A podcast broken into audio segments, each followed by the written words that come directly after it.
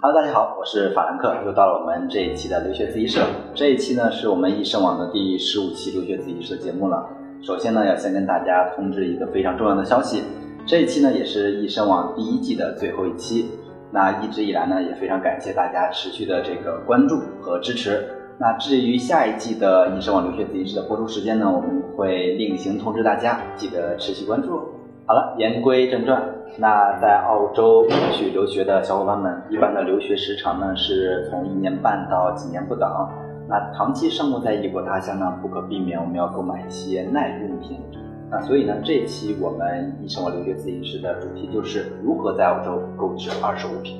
首先，我们来说一下什么物品适合买二手，而什么样的物品买二手的时候要格外小心。屏幕上是易生网为同学们列出去的一份清单。当然这只是根据大家的意见做的一个综合整理，仅供参考。再来介绍一下在澳洲可以上哪些网站购买二手商品。 Gumtree 的东西非常全，而且覆盖澳洲各地，不论是繁华的西南威尔士州还是偏远的达尔文。最好的功能在于它有位置的选择，可以锁定你周围的卖家，之后可以去现场看货，这样避免了与实物描述不符的一个烦恼。 Trading Post 的东西大到汽车、宠物、家具，小到鞋子、水龙头、运动器械等都有，而且商品都会有描述和卖家的电话，可以直接致电卖家。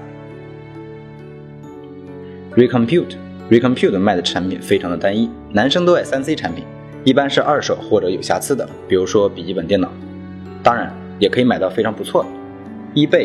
eBay 大家都是非常熟悉了，拍卖网站。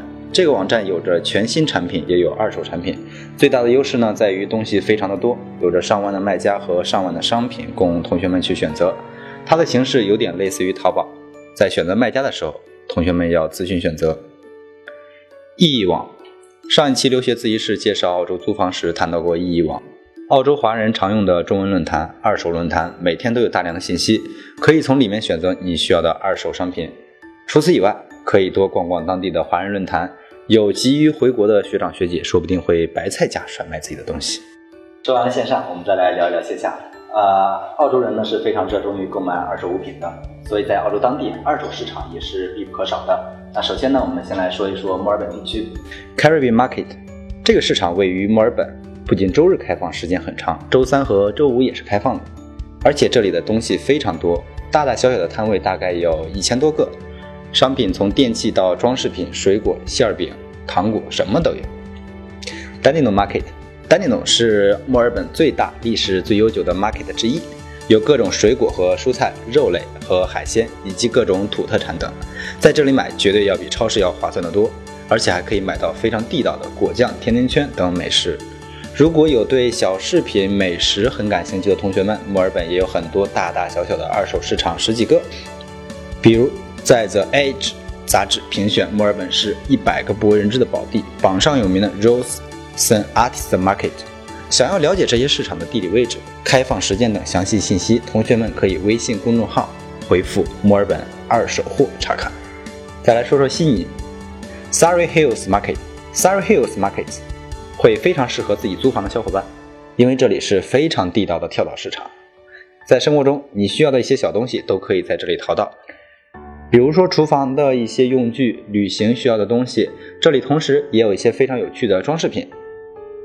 Paddy's Market 推荐给住在悉尼并且自己做饭的留学生。 Paddy's Market 是一个农贸市场，里面有各种蔬菜和水果，有着地道的中国味道，住在悉尼的中国人基本上都知道这里也是华人必去之地。 Everly Market 也是一个农贸市场，但是与 Paddy's Market 不完全一致。 Everly Market 更有悉尼的特色，它在一个废弃的仓库之内，这里有很多的蔬菜、水果、奶制品和肉制品。